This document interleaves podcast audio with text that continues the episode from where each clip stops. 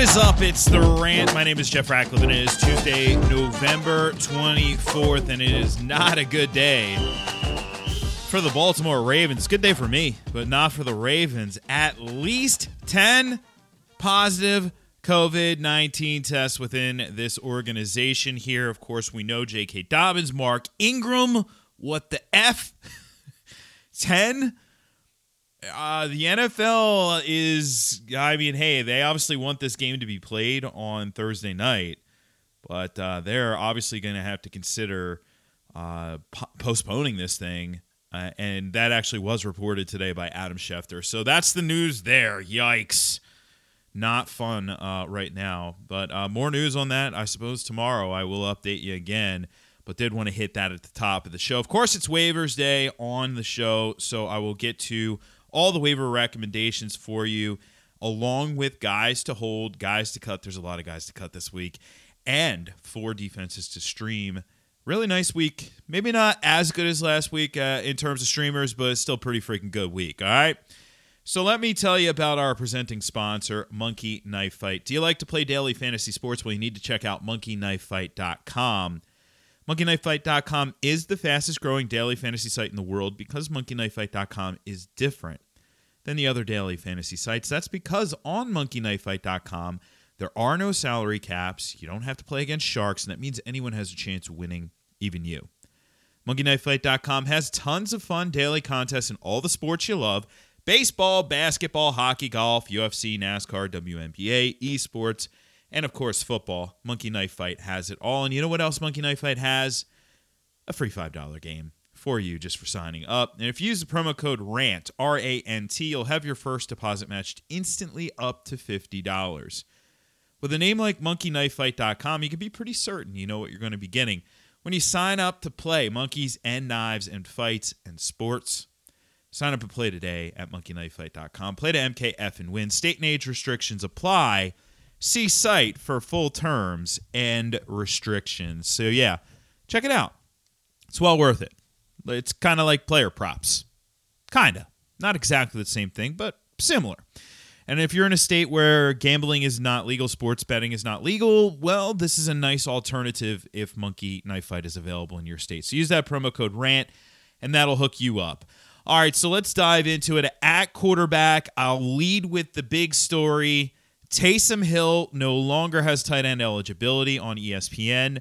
This was a decision that they made because he is no longer playing at, you know, essentially a hybrid tight end, wide receiver, running back role.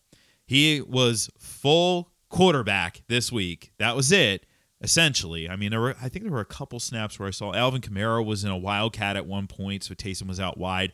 But regardless, he played quarterback. Why they originally gave the designation, and there's a whole write-up on this over at ESPN, so shout out to those guys for making it very clear on why they made the decision.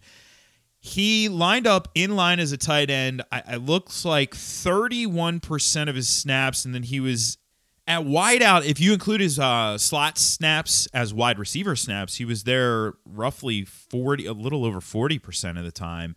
So barely played quarterback. So that's why they didn't have Matt quarterback heading into the season. They wanted it to match his actual on the field snaps, which is something that ESPN does. My time there, we did this a lot with defensive ends and outside linebackers. Like the big debate was Khalil Mack when he first had come into the league.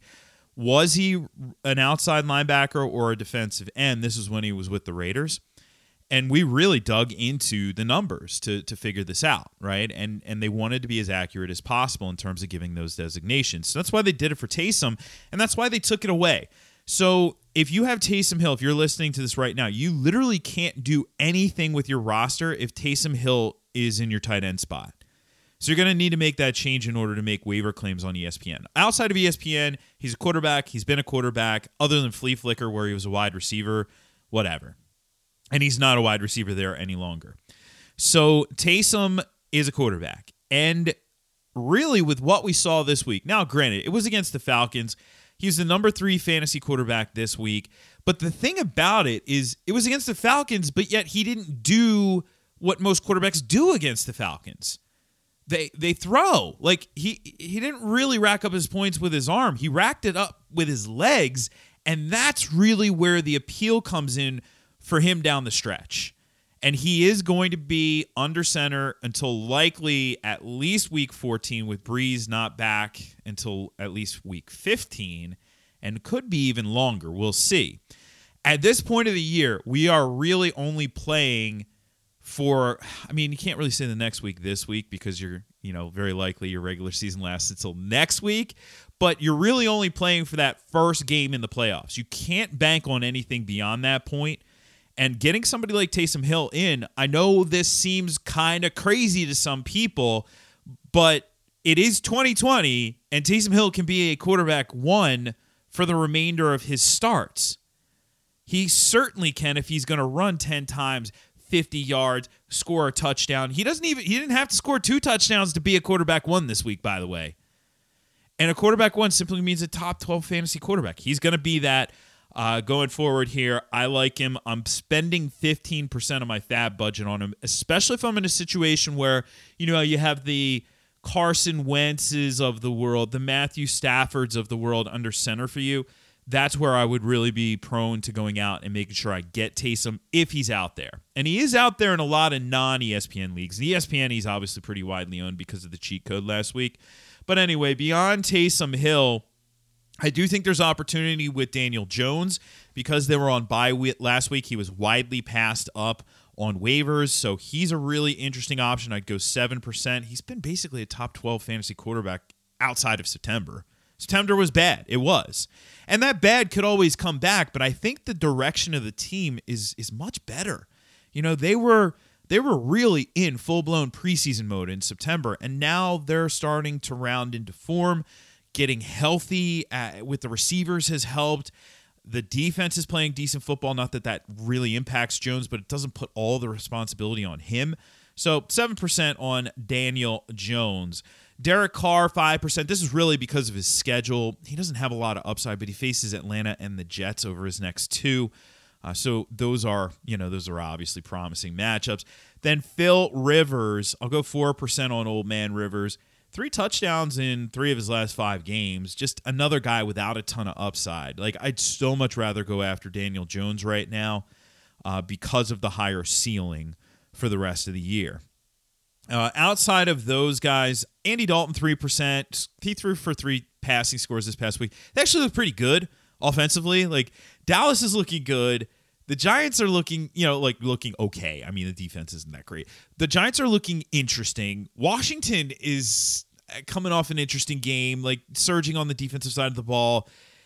That division is just so crazy. Can one of these teams get to 500? That's my question in the NFC East. We can't have a 6-win team make the playoffs, can we? We can't do that, can we? Anyway, if you go really deep at quarterback, I think I would, obviously Ryan Finley is now going to be the starter, so he should be owned in 2 quarterback leagues. PJ Walker, I might just, if he's out there in a 2 quarterback league and I needed a 3rd quarterback, I might just scoop him up. Even if Teddy comes back, there's still appeal to having a pretty high upside. Well, not super high upside, but he's like a quarterback 2 if Teddy goes down. And that's valuable. He was the number 19 fantasy quarterback this past week, so it's pretty valuable. On to running back. All right, so at the top, I do have J.K. Dobbins at the top of my waiver wire rankings, which, of course, you get over at ftnfantasy.com. The reason why I have him there, even though he's not going to play this week, he did officially test positive. This is not one of those like Matthew Stafford, Ben Roethlisberger situations. Even if it was, he wasn't going to play this week because he'd need 5 days. But he did test positive. That's officially from the press conference from John Harbaugh. So if he didn't test positive and he was playing this week, I would say 50% or more. Like, whatever you have left, spend on him. Unfortunately, he's not even guaranteed to play week 13, but we saw them hand the keys over to him in that backfield. The Ravens did. 41 snaps, that's 28 more than Gus Edwards. It's 35 more than Mark Ingram. This is the end of Mark Ingram as the guy in that backfield, officially. We had already seen writing was on the wall. It officially happened this past week. Just sucks. Timing here sucks big time. I'm still going to spend 30% on him, though, because I think he can be a difference maker in the fantasy playoffs. Wayne Gallman, 30% if he's still out there. And I had somebody complain to me today, oh, why do you always talk about these guys? They're not out there unless it's a cupcake league. You know what, bruh?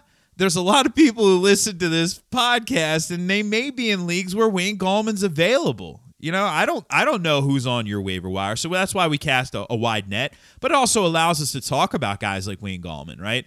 I like Wayne Gallman a lot down the stretch, and I know some people are concerned about Devonta Freeman. So remember, here's the deal. Freeman, if you're on injured reserve, you missed 3 games, not 3 weeks. So last week did not count towards his 3 games. He still has 2 more games, so that means week 12, week 13, he can't come back. When he eventually does come back, I don't know if the job's going to be there for him. I like Wayne Gallman going forward, and I would spend money if he's out there. Damian Harris, 15% if he's out there. Rex Burkhead's season-ending injury. Really, it should, in theory, expand his role in the passing game. We'll see if it actually does. He did see 2 targets last week, so there is that. I don't mind Damian Harris. Kalen Ballage, 12%. He's the number 3 fantasy quarterback over the last 3 weeks. I chuckle. Austin Eckler is going to practice this week, though. So just saying. I don't know if Eckler will be back this week. But here's the deal. This backfield can sustain 2 running backs for fantasy purposes. So getting Ballage right now, he would be the 2nd running back. I don't think that's a bad thing. James White, 12%. Only rostered in 36% of leagues. And he's going to have a heavy role with no Burkhead going forward. Burkhead isn't officially out for the season, but I'm just waiting for them to announce that. Savon Ahmed, 10%, 17 touches this past week. I don't think he's going to necessarily retain this role with Myles Gaskin back when he comes back, that is. But this week against the Jets, yes, please. Yes, please. Carlos Hyde, 10%. If you were to tell me that Chris Carson was not going to come back this week, I would say, oh, man, I would probably go 20% on Carlos Hyde. If you said Chris Carson's going to miss multiple weeks still, I'd go like 30% on Carlos Hyde. You can't tell me any of that. So I'm spending 10% kind of conservatively here because I could be left with Chris Carson's handcuff if Carson does come back. Gus Edwards, 10%. He's a rental play this week. I know a lot of people are saying he's like the absolute must-add. Well, yes, if you absolutely need a running back this week. But remember, if Dobbins comes back, Dobbins is ahead of Edwards. So just be careful there. You could end up spending a lot of money on a 1-week rental. Zach Moss, 8%. I don't love this backfield, but I do love stacking up my bench.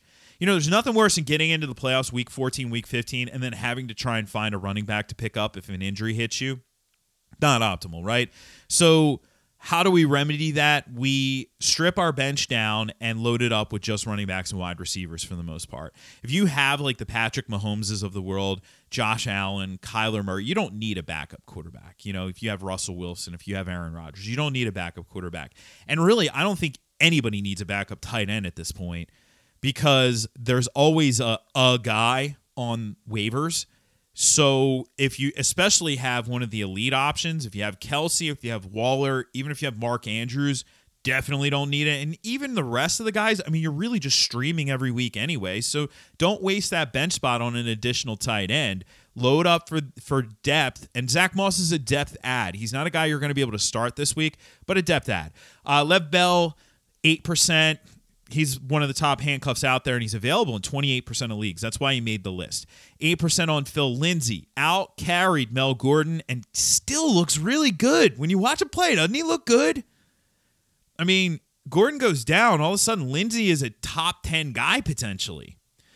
Outside of those guys, you know, we're going to continue to load up on the deeper names. So all of our handcuffs, Latavius Murray, Alexander Mattison, Jamal Williams, Tony Pollard.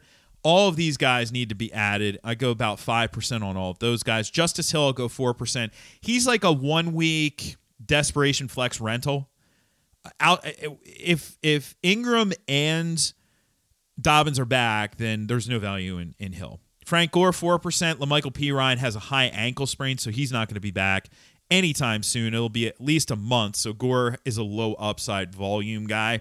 Cam Akers, 4%. Yes, he found the end zone in last night's Monday Night Football game, but he also was the low man on the totem pole yet again in terms of snaps. So it's a little risky. Can't use him with any confidence, but he's a stash guy. Boston Scott, Devontae Booker, Brian Hill, Benny Snell, all 3% handcuff guys.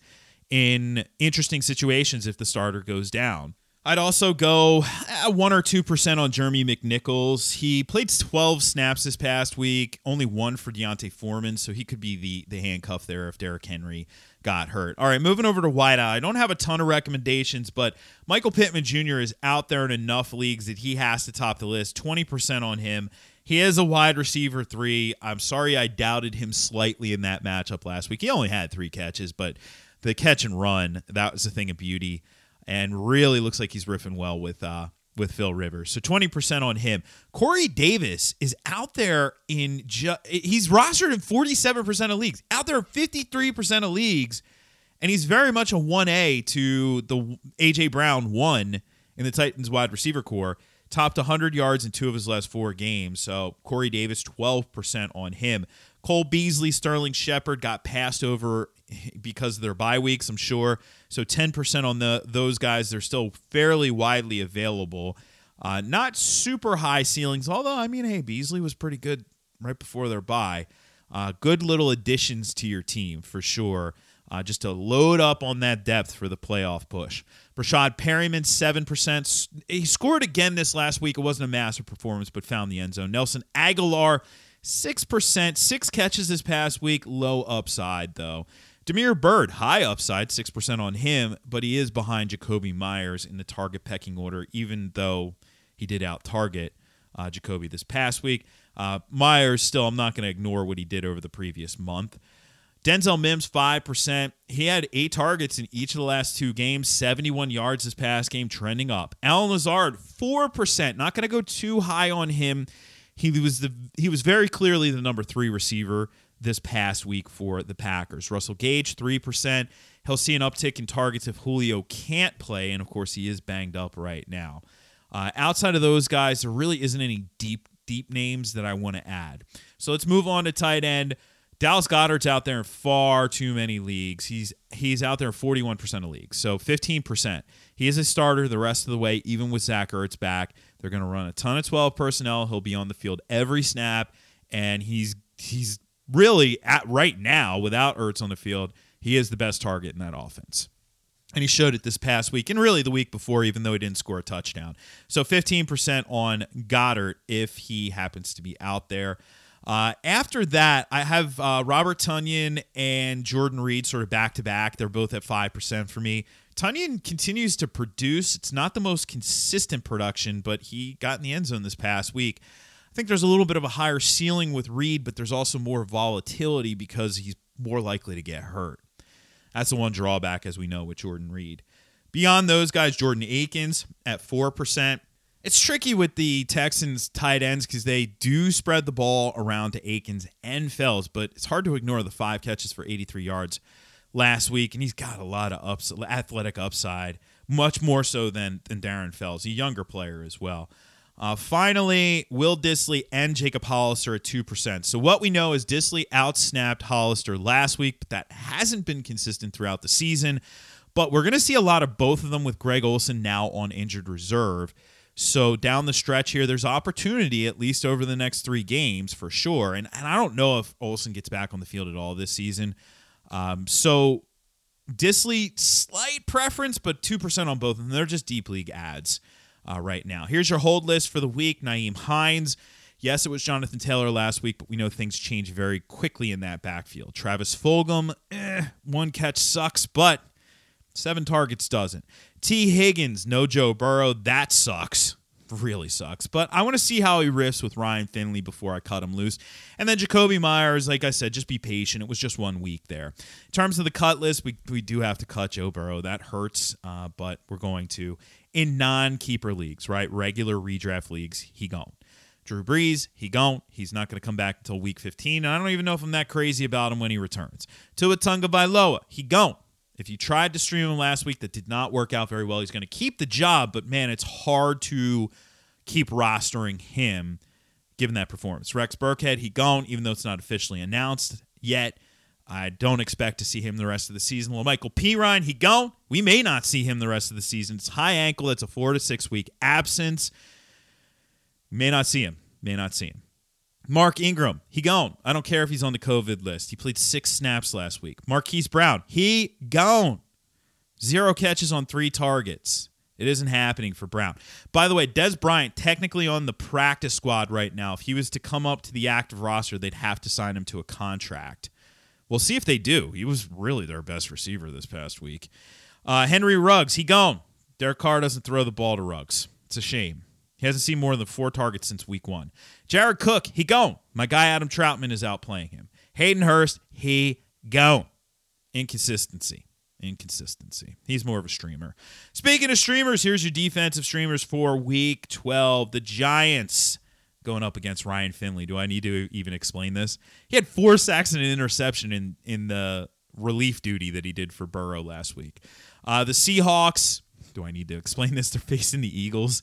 Eagles are allowing 4 sacks per game, 2 turnovers per game. The Packers, well, I mean, maybe I'll explain this one.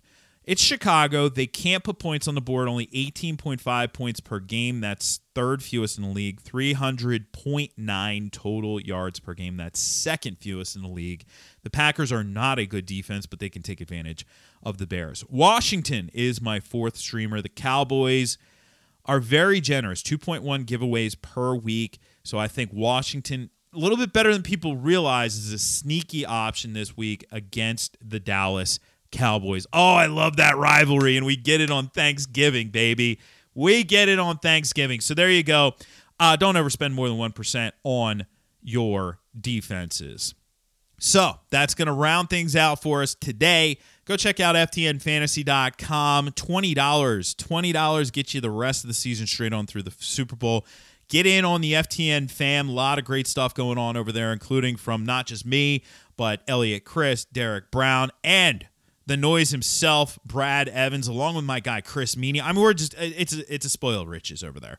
So go check it out, FTNFantasy.com. Keep reviewing the podcast, even the bad reviews. Somebody's like, yeah, I used to like his podcast. I don't anymore. I guess that happens. It happens. It's not you, it's me.